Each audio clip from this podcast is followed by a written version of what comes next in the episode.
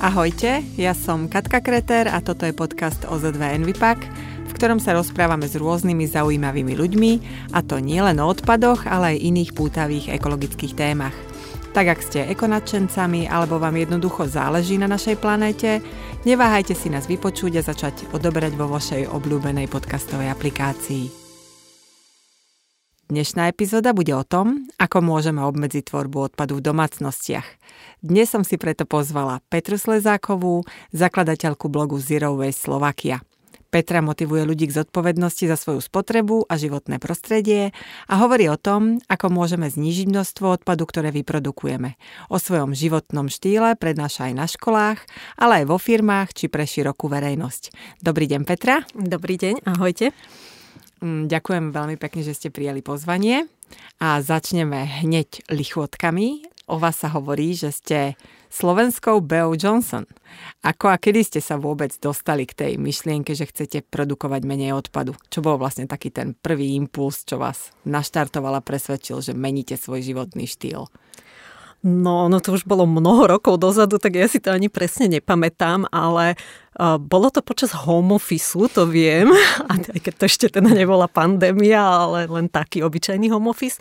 A ja som tak pozerala nejaké uh, dokumentárne filmy a jeden ma tak veľmi zaujal a hovoril vlastne o tom, že ako funguje ten náš konzumný spôsob života a čo všetko to spôsobuje, že teda koľko odpadu z toho vzniká, ako plitváme našimi obmedzenými prírodnými zdrojmi. A teda navrhoval aj nejaké riešenia. A medzi nimi tam teda bolo aj zero waste. A mňa to veľmi zaujalo, že čo to je. A začala som to skúmať.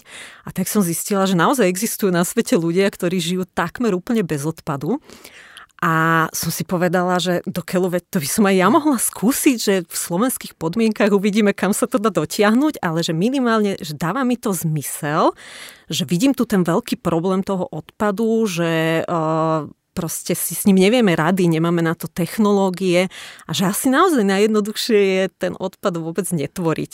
A teda začala som túto cestu tak skúmať postupne. Skúsme si povedať, aspoň ukotviť to v čase, že kedy to bolo, tak koľko rokov dozadu, orientačne? To bolo asi 2015-2016, mm-hmm. tak nejak. Takže naozaj na Slovensku to bolo asi ešte v plienkach ako životný štýl a u vás prišlo to rozhodnutie a čo potom nasledovalo? Zahodili ste smetiak, prestali ste nakupovať?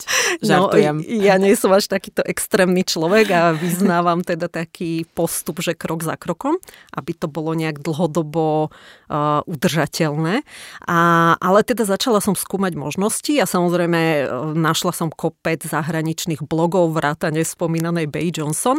Len teda to, čo fungovalo pre BU v Amerike, tak to bohužiaľ na Slovensku nebolo aplikovateľné veľakrát a proste nemali sme tu ešte tie možnosti. Hej? A nebol žiadny slovenský zdroj v tom čase, aspoň ja som nenašla. Hej, teraz už naozaj veľa blogerov, aj, aj obyčajných jednotlivcov, aj mm, ja neviem, neziskových organizácií alebo bezobalových obchodov šíri osvetu v tomto a nie len hovoria o tom, ale aj ponúkajú už možnosti na ten bezodpadový život. Ale toto vôbec nebolo v tom čase. A teda ja som sa vtedy rozhodla aj vďaka môjmu mužovi, ktorý ma tak trošku dotlačil do toho, že založím vlastný blog a, a začnem sa deliť o tú svoju cestu aby to, čo si ja v krvopotne niekde nájdem tie informácie, ako konečne aj aplikujem do života, aby to už ďalší ľudia hľadať nemuseli, aby to mali mhm. všetko na jednom mieste. Ako keby nech sa poučia aj z vašich chýb, aj z vašich Áno. skúseností a bude, bude sa im oveľa jednoduchšie možno začínať s takým životom, ktorý, ak nie je už úplne bez odpadu, tak aspoň ho redukuje. A povedzte mi aspoň orientačne, že aké sú tie vaše reálne skúsenosti. Ne, nepozerajú na vás ľudia, že žijete na strome oblečená v jutovom vreci, žijete zo slz víl alebo niečo podobné. Dnes ten konzum naozaj vládne spoločnosti, takej mhm. priemernej, bežnej a ľudia si radi kupujú veci, ľudia majú radi nové veci, chcú byť moderní. A to znamená, a s akými reakciami ste sa stretávali z okolia? No na začiatku to bolo o dosť ťažšie, že to som bola ozaj taký osamotený bojovník, až som mala pocit. Ale potom vlastne, keď som o tom rozprávala medzi priateľmi, alebo keď videli, že veci robím inak, tak a mnohým to začalo dávať tiež zmysel a nehovorím, že teraz všetci v mojom okolí sú zero wastery, určite nie, ale niektoré veci aplikovali postupne do svojich životov. Ale fakt na začiatku to bolo také, že keď ja som išla niekam do supermarketu a nezobrala som si na jablčka ten mikrotenový sáčok, ale mala som svoje záclonové vrecuško, tak ozaj sa ma ľudia aj opýtali, aj pri pokladni, že veď máme zadarmo tie precuška, že prečo si to nedáte do toho, tak ja som akože vysvetlovala, eh, no bolo to také komplikované, ale mám pocit, že už teraz naozaj sa o tom tak veľa našťastie teda hovorí a, a to aj v mainstreamových médiách, a, takže už je to podľa mňa normálne a už tu máme kopec aj tých obchodov, čo ponúkajú tieto záclonové vrecuška, mm. už ako značkové by som to nazvala, že nie je doma ušité. A a mňa veľmi teší, že mladá generácia toto začína chápať, že nie je to už úplne také konzumné, že oni už, už cítia, že, že tá klimatická kríza je proste tu a oni sú tí, ktorí s tým potrebujú niečo urobiť, lebo inak budú mať veľmi ťažký život. Hej? A už sa rozmáha naozaj nakupovanie second hand a vegánstvo a, a takéto záležitosti, že nie len tá bezodpadovosť. Takže ja naozaj za ten čas tých posledných 5 rokov, čo sa tomuto naplno venujem aj tej osvete, tak vidím obrovský posun. Ono je veľmi fajn, že určite sú takí tí zodpovední, čo nad tým rozmýšľajú, ale v podstate veľa dobrého urobilo aj to, že je móda, že životné prostredie a zelené témy prišli do módy a vravím, že konečne, Áno. že to nie je, človek nie je čudák, keď rozpráva o životnom prostredí, že to nie je hraničiace so sektou, ako to niekedy boli ľudia proste podozrievaní, že ten je čudný. Že dnes je to naozaj módou a aj ľudia, okolo ktorých by ani nešli tieto témy, sa práve aj z tých médií, z web stránok, z filmov, ktoré sú populárne, dozvedajú o tej potrebe zaujímať sa o to svoje okolie. No ale teda viem, že vy máte toho odpadu naozaj málo. Ja keď si predstavím e, svoju domácnosť, kde sa naozaj snažím redukovať, tak stále je toho toľko. Keď človek triedi, o to viac vidí, koľko je každej jednej zložky. Uh-huh. A teda o vás teda je známe, že za tri mesiace jeden zavaraninový pohár odpadu, čo je ja naozaj, akože ja musím, ja, ja mám normálnu úctu, lebo ja si to vôbec neviem predstaviť. akože akým spôsobom, a koľko to trvalo, kým ste sa dostali na takúto, podľa mňa až takmer nulu. Tak to ani nebudem hovoriť, že sú to 4 mesiace a nie 3. A teda je to taký ten sklenený pohár od horčice. Mm-hmm.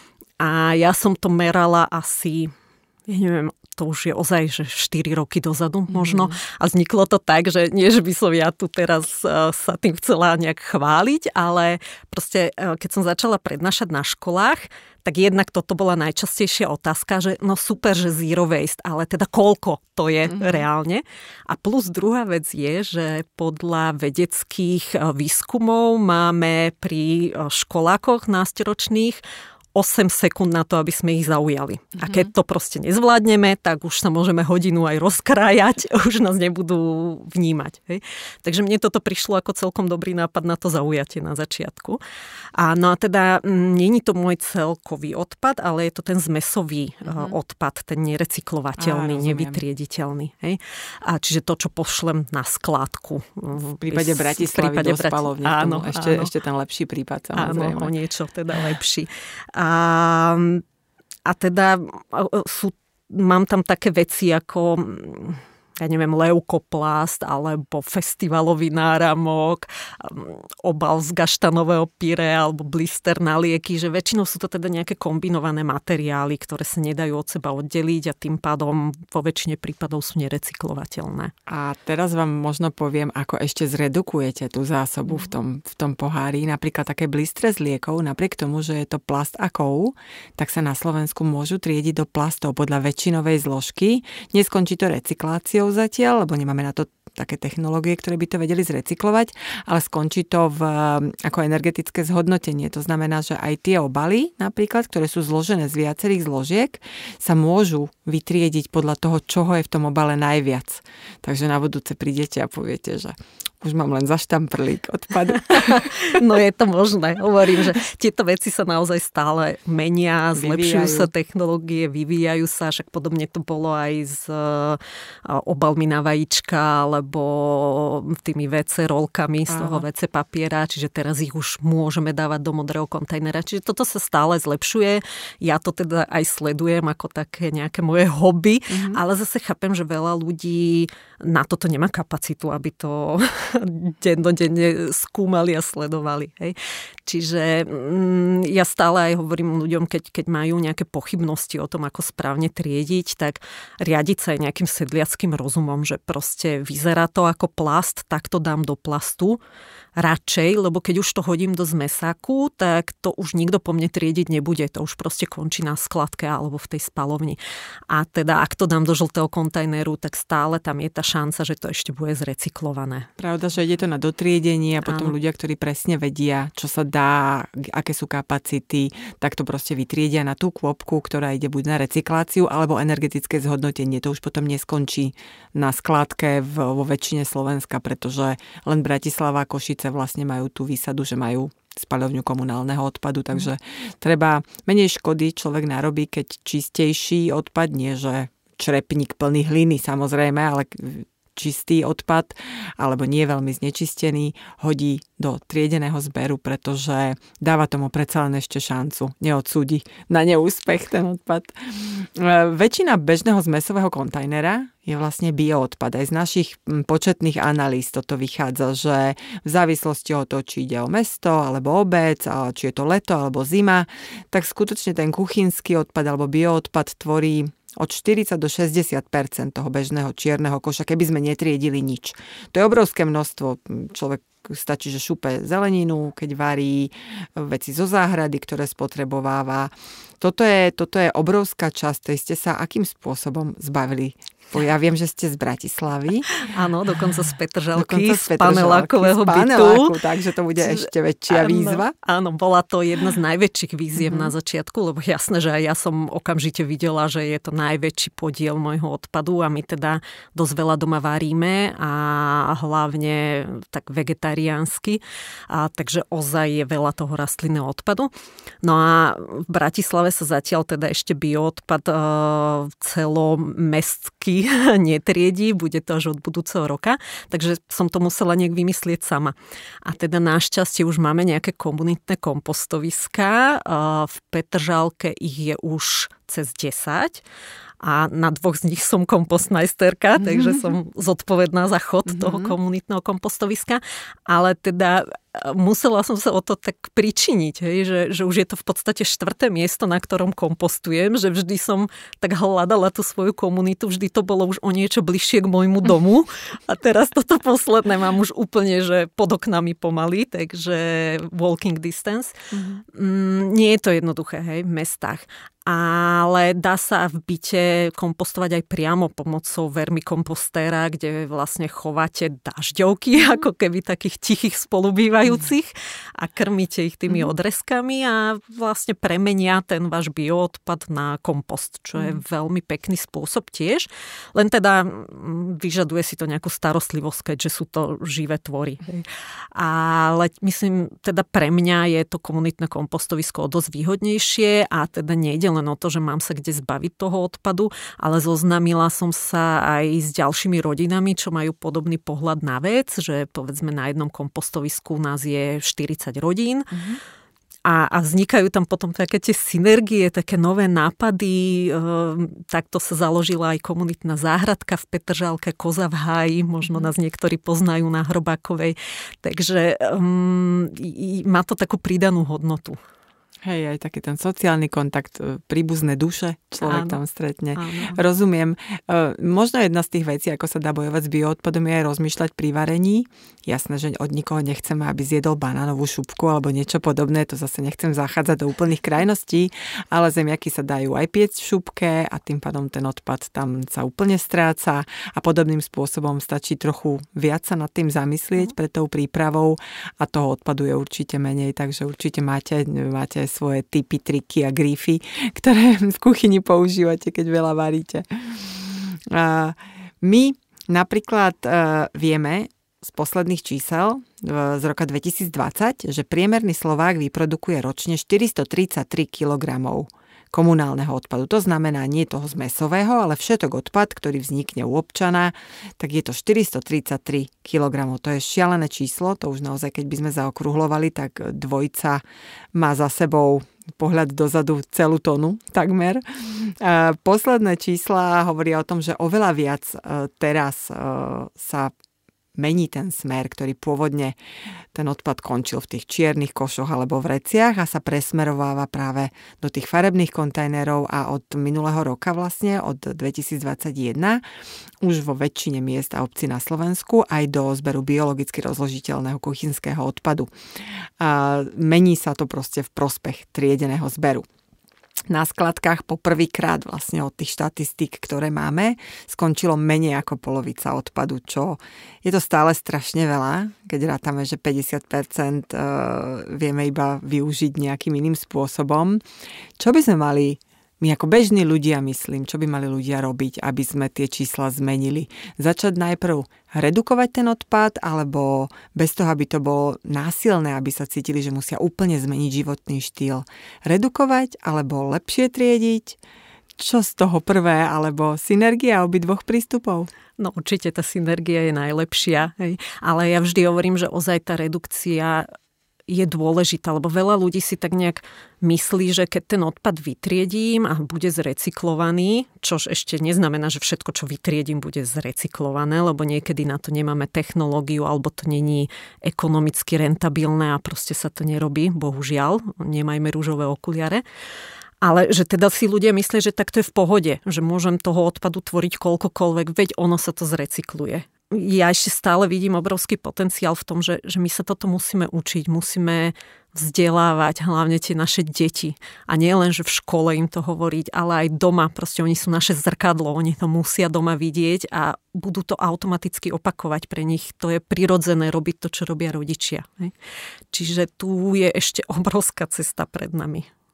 Tam je ten potenciál určite pracovať s deťmi, kým sú malé, kým ešte počúvajú autority a dúfať, že čo najviac detí bude kopírovať tých svojich rodičov v tom lepšom správaní. Budeme ich tak nejak postrkovať k tomu dobrému správaniu a potom to bude fungovať aj rovesnícky, keď v tom období, kedy tie deti sú zo strany rodičov a autorit menej tvárne a viac počúvajú na kamarátov, tak práve možno aj tá móda, aj tie médiá, ktoré teraz tlačia tieto zelené témy, že sú veľmi dôležité, tak na ne budú vplývať tak ako e, vzory proste pôjde to tým lepším smerom. Vy pracujete veľa s ľuďmi, komunikujete, radíte o odpade, nielen o tom, ako ho robiť menej, ale čo už aj s ním, keď vznikne. Aké otázky vám chodia najčastejšie?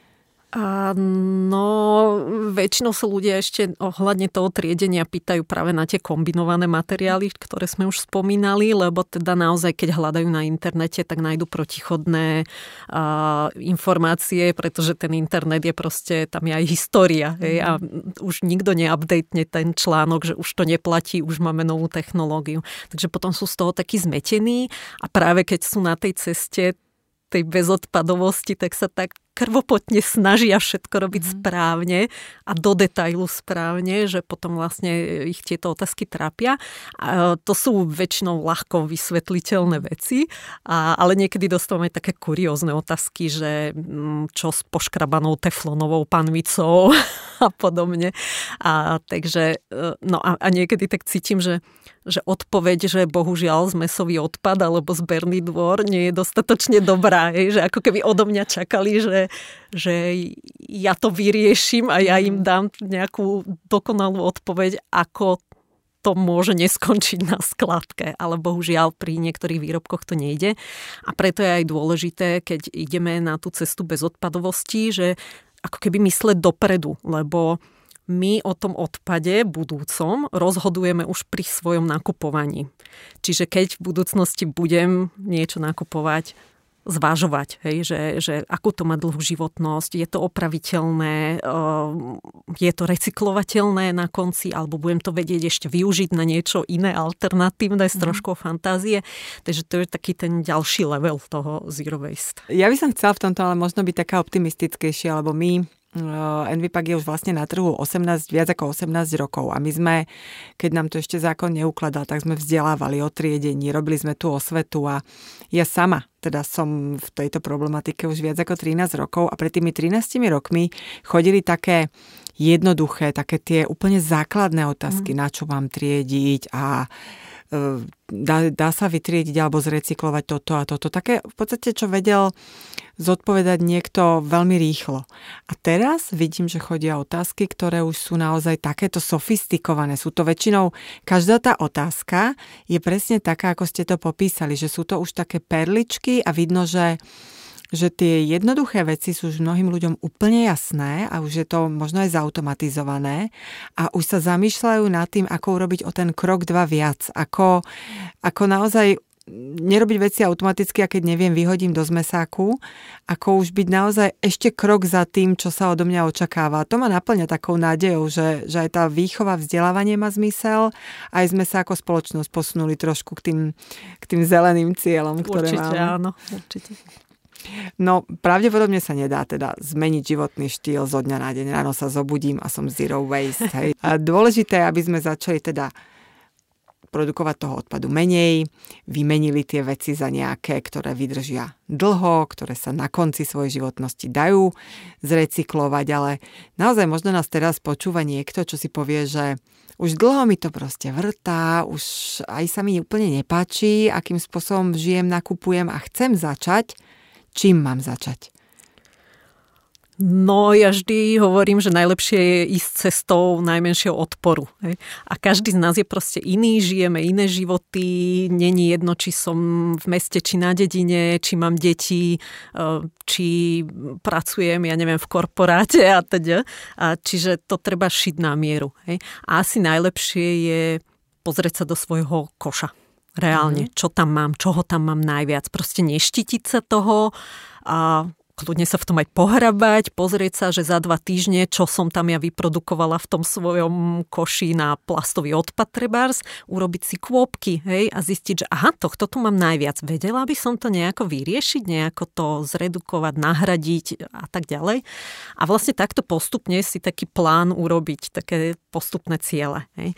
Ale určite akože taký základný návod je asi uh, skúsiť um, akože vylúčiť z nášho života jednorazové veci. Lebo ozaj ich máme veľmi veľa a veľakrát si to neuvedomujeme, že to sú jednorazové veci, že to je dizajnované na skladku, že proste mm. cieľom toho produktu je, že ja ho použijem minútku, dve a letí do koša. A vlastne dobrá správa je, že už postúpili e, firmy v tomto a ponúkajú nám rôzne alternatívy, znovu použiteľné, hej, čiže to iba operiem alebo umiem a môžem používať znova a znova. Hej. Tak toto platí, ja neviem, pre odličovacie tampóny, pre e, tyčinky do uši, pre dámske vložky, pre vreckovky, plienky a tak ďalej, mm. že tých možností je veľa, že v podstate na všetko nájdete nejakú alternatívu znovu použiteľnú, už závisí len možno niekedy od nejakej zóny komfortu každého mhm. jedinca a netreba začať hneď s tými najzložitejšími vecami. Hej. A, no a potom určite sa zamýšľať nad tými našimi nákupami, jak, ako sme tu už spomínali, že vlastne všetko, čo dnes kúpim, bude môjim odpadom a, a teda pokladať si tú základnú otázku, že naozaj to potrebujem? Že čo sa stane, keď si to teraz nekúpim? Že odpoveď je väčšinou, že nič. Hej. Pokiaľ nejde možno o jedlo, tak sa nič nestane, keď si tú červenú blúzku dám vo výklade nekúpim. Hej. A toto je dosť taký zdlhavý proces, lebo ide o zmenu nášho zmýšľania, mm. že, že veď mám dosť peňazí, tak prečo by som si to nedo, nedovolila, nekúpila, nepotešila sa tým. Hej? A ja napríklad som si musela tiež takú barličku pri tomto procese zmeny uh, zmýšľania urobiť a ja som si na svoju peňaženku nalepila takú, takú nálepku, že zamysli sa. Mm-hmm. A teda vždy, keď som vytiahla peňaženku, že idem platiť, hej, tak som, že aha, hups. a párkrát sa stalo, že som sa teda otočila na pete, vrátila mm-hmm. tovar pekne do regálu a odišla z obchodu bez nákupu. Akože skvelá seba kontrola, toto je klobúk dole. E, ja, ja napríklad na sebe mám, ja som absolútny fanúšik second handov. Ja mám rada oblečenie, ja mám rada pekné veci a ja sa napríklad kompletne výmuc naozaj, že spodné prádlo, tak kompletne obliekam v second handoch. Ja mám rada, že to nemá každý že to je vec, ktorá mohla skončiť na tej skladke a neskončila, je u mňa v skrini. A proste kolobehy šiat po deťoch, to sú celé rodiny, čo my máme zapojené, rôzne, nepoviem, že generácie, ale rôzne veky detí. A to sú proste už naučené trasy, to sú prúdy, nemôžem povedať, že odpadu, ale to sú prúdy tovaru, ktoré prúdia z jednej strany na druhú a kolobeh nielen v rodinách, ale aj po priateľoch. Aj toto je možno malá šanca, ako ako sa vyhnúť tomu, aby vznikal nový odpad, lebo je veľa vyrobených vecí a niektoré nám samozrejme stačia, tie, ktoré už sú. Čo v prípade, že máme muža, frajera, alebo priateľku, alebo manželku, hej, nech sme genderovo vyrovnaní, ktorí nezdieľajú s nami toto nadšenie, ktorí si povedia, že neblbni, ja tu nebudem si toto prať, ja, ja to chcem nové. Mhm. A podľa mojej skúsenosti teda nie je dobre ľudí do ničoho nútiť. Jedine inšpirovať príkladom. Že ja som tomu samozrejme doma tiež čelila, že som prišla s týmto úžasným nápadom, že domácnosť bez odpadu, ale tiež s takou malou dušičkou, že čo na tom už povie.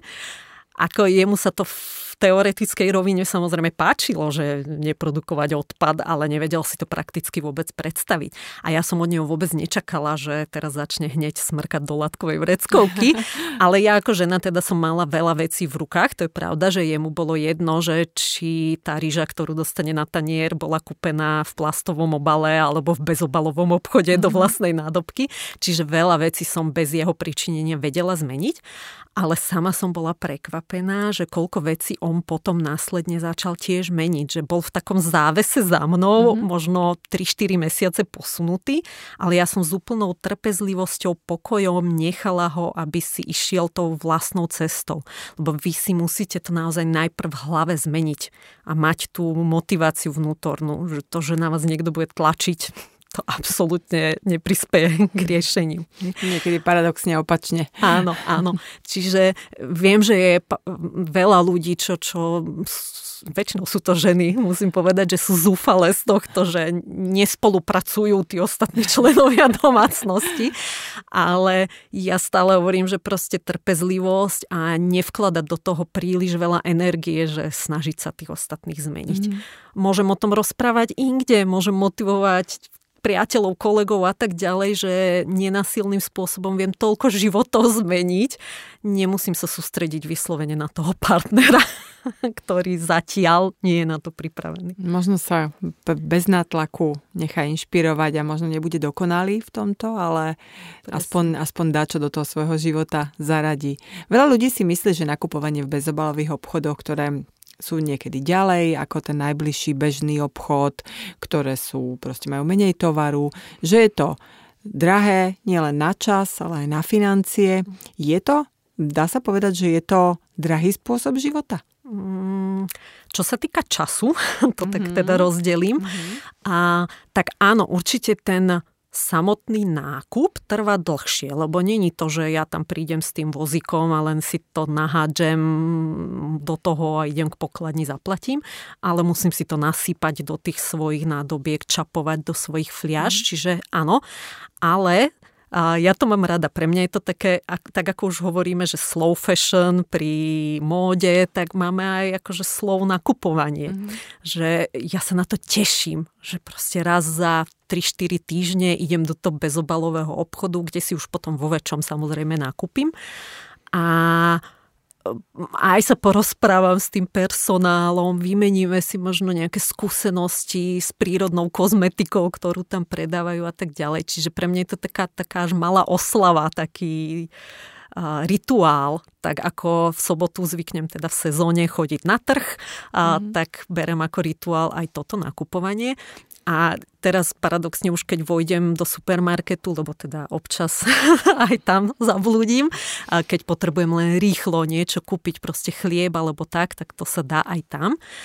Ale na mňa to úplne pôsobí až tak, že až sa unavím z toho, že prejdem krížom cez ten supermarket, hej, že proste veľa ľudí, všetci sa ponáhľajú, bez hlavo nakupujú plné tie vozíky jedla.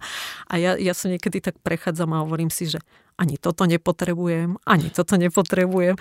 Čiže áno, je to také skromnejšie nakupovanie a pomalšie nakupovanie, ale čo sa týka financií, tak to už dávno neplatí, že by to muselo byť drahšie. Hej? Zo začiatku áno, keď sme tu mali dva bezobalače na celé Slovensko, tak mali čo robiť, aby si zohnali dodávateľov, ktorí boli ochotní fungovať na tomto bezodpadovom systéme.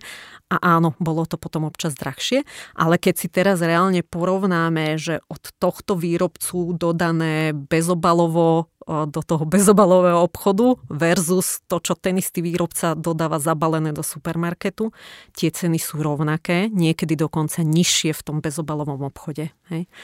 A treba ale vždy porovnávať jablka s jablkami a nie s hruškami, lebo bezobalové obchody veľmi a tlačia na to, aby mali kvalitné tie výrobky, v lepšom prípade lokálne, teda to, čo sa dopestuje na Slovensku, aby bolo slovenské.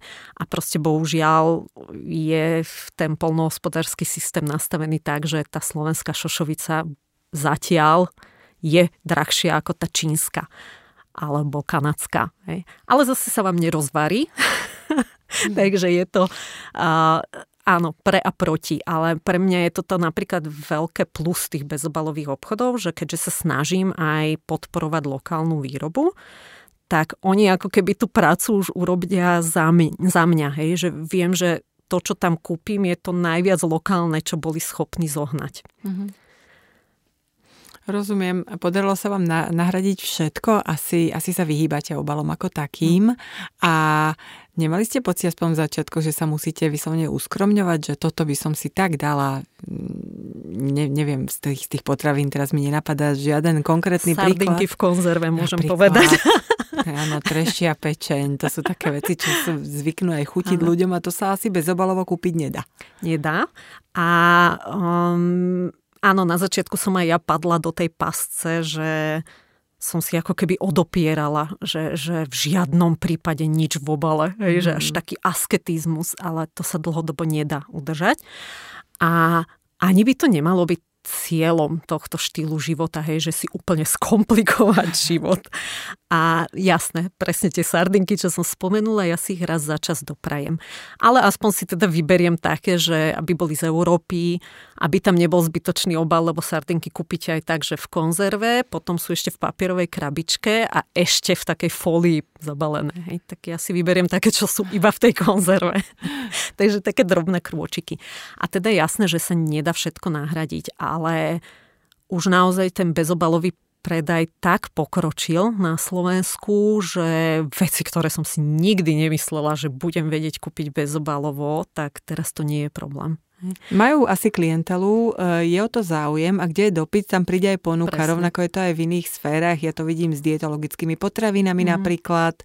Je to veľmi podobné, kedy si človek pátral po tých obchodoch, zúfal si a dnes už tá ponuka je oveľa širšia a rovnako je to asi aj, asi aj v tomto prípade. Poďme k takej babskej, ženskej téme. Čo oblečenie? second handy alebo slow fashion značky? No, najudržateľnejší šatník je ten, čo už doma mám.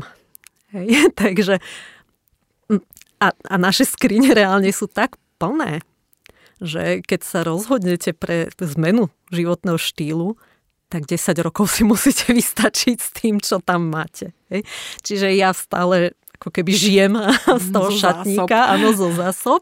Aj keď samozrejme ja som veľmi výrazne zmenila životný štýl a z korporátneho prostredia som proste z bankovníctva odišla a venujem sa vzdelávaniu a bezodpadovým projektom s firmami a podobne. Čiže... Takže kostýmčeky a blúzky a opätky máte smutne na vás pozerajú zo skríny. Nie, väčšiny som sa zbavila, nechala som si takže jeden kostýmček. Samozrejme teda som rozpredala alebo darovala veci, ktoré som zhodnotila, že už naozaj nevyužijem. A aj som si obohatila šatník o pár kúskov a tam teda sa snažím second hand, či už kupovať v second hande, alebo chodievam aj na swapy, teda teraz sú dosť stopnuté bohužiaľ, ale my si robíme swapy aj s kamoškami, že čo máme takú podobnú veľkosť, tak každá donese to, čo už kvôli niečomu nenosí, či už vyrástla, nazvem to tak, alebo jednoducho už štýl nesedí. A takto každá z nás má tým pádom niečo nové, ale nebolo nič nové vyrobené kvôli nám. Vy robíte rôzne prednášky, kurzy o tom, ako obmedziť odpady v domácnosti.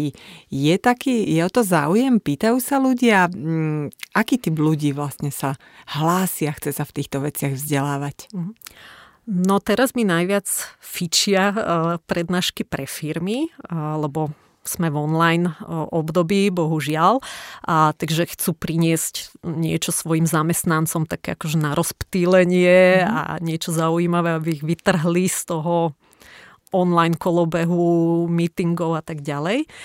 A bohužiaľ školy sú teraz tak akože dosť obmedzené a takisto pre širokú verejnosť to teraz proste nefunguje, bohužiaľ.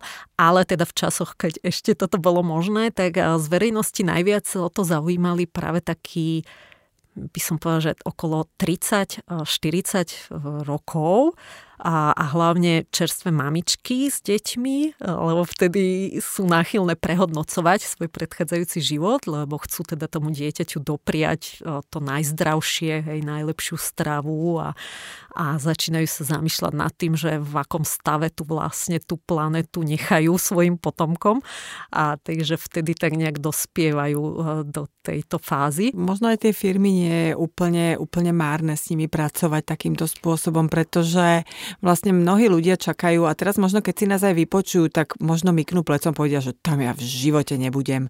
Alebo sú firmy, ktoré sídlia napríklad v administratívnych budovách, kde nemajú dosah na to, aká voda tam funguje, odkiaľ sa berie elektrická energia, ale môžu robiť malé zmeny. My sme napríklad, my teda fungujeme v tom životnom prostredí a tiež nemôžeme ovplyvniť úplne všetko a mať veternú turbínu na streche, ale prišli sme s takými základnými vecami, čo je recyklovaný papier, jedna tlačiareň, nastavenie obojstranej tlače, úplné zrušenie všetkých plastových fliaž. My dokonca, keď prišli tie výdajne jedál, keď sme ešte nefungovali v takom tom pandemickom režime na home office, tak sme videli, aké obrovské množstvo tých jednorazových obalov. Nakúpili sme obaly, ktoré si zamestnanci mohli požičiavať a umývali sa v umývačke potom. A to, sú, to vyzerá, že sú to malé, bezvýznamné kroky. Ale keď každá jedna firma urobí týchto pár bezvýznamných krokov, tak v globále to bude mať obrovský dopad. A podľa mňa, keď aj tie ciele môžu byť oveľa vyššie, tak aj tie nižšie ciele sú, sú skvelé, keď ich dosiahne veľa z nás. Určite to má zmysel začínať aj niekde len maličkou troškou. Nikdy neviete, kam sa to dostane. Ja by som tiež neverila, že budem mať odpad v horčicovom pohári. No ale tým pádom, keď už máte teraz takéto malé množstvo odpadu a rozmýšľate nad každým takým svojim krokom práve cez tú optiku toho, aký to má dopad, môžete ešte vymať nejaké ciele zlepšenia, vôbec nejakú perspektívu, že toto ešte je taká vec, kde by som sa chcela dopracovať. Je niečo ešte tak pred vami? Vôbec existuje niečo také? Jasné, to je proste nekonečná cesta podľa mňa k tej nule sa nie je šanca dopracovať za súčasných mm, proste nastavení nášho systému. A e, keďže nie, nie, nie som fanda tých extrémnych riešení, tak uh, proste som to akceptovala, že ten nejaký odpad produkovať asi vždy budem. Ale keďže pre mňa to zero waste nie je len o tom, že e, nulový odpad, ale aj nulové plitvanie. A teda snažím sa minimalizovať celkovo svoj dopad na životné prostredie, čiže uhlíková stopa a tak ďalej. A takú najväčšiu výzvu, čo ešte stále pred sebou válim už 3 roky asi, je lokálnosť že snažiť sa vlastne všetko, čo spotrebúvam, a mať e, čo najviac lokálne vyrobené alebo dopestované. A vôbec to nie je jednoduché. My proste máme tak zhumplovanú našu lokálnu ekonomiku, že už aj obyčajné lokálne stravovanie nie je také obyčajné, nie je to jednoduché. Hej? A proste aj bezobalové obchody s tým bojujú, že áno, máme slovenskú šošovicu, ale ona sa minie vo februári trebárs a musíme čakať do ďalšej úrody, aby bola zase slovenská šošovica. Čiže toto je stále veličizná výzva. Tak ja verím, že sme e, týmito tipmi a trikmi a vašimi plánmi inšpirovali aj našich poslucháčov. Ja veľmi pekne, Petre, ďakujem za to, že ste tu dnes boli s nami a že ste nám pomohli spopularizovať tému Zero Waste. Ďakujem aj vám, že ste nás počúvali a ak sa vám náš podcast páči, budeme radi, keď si nás vypočujete aj na budúce. Prípadne nás začnete odoberať na Spotify alebo inej podcastovej platforme, aby vám neunikli žiadne nové epizódy.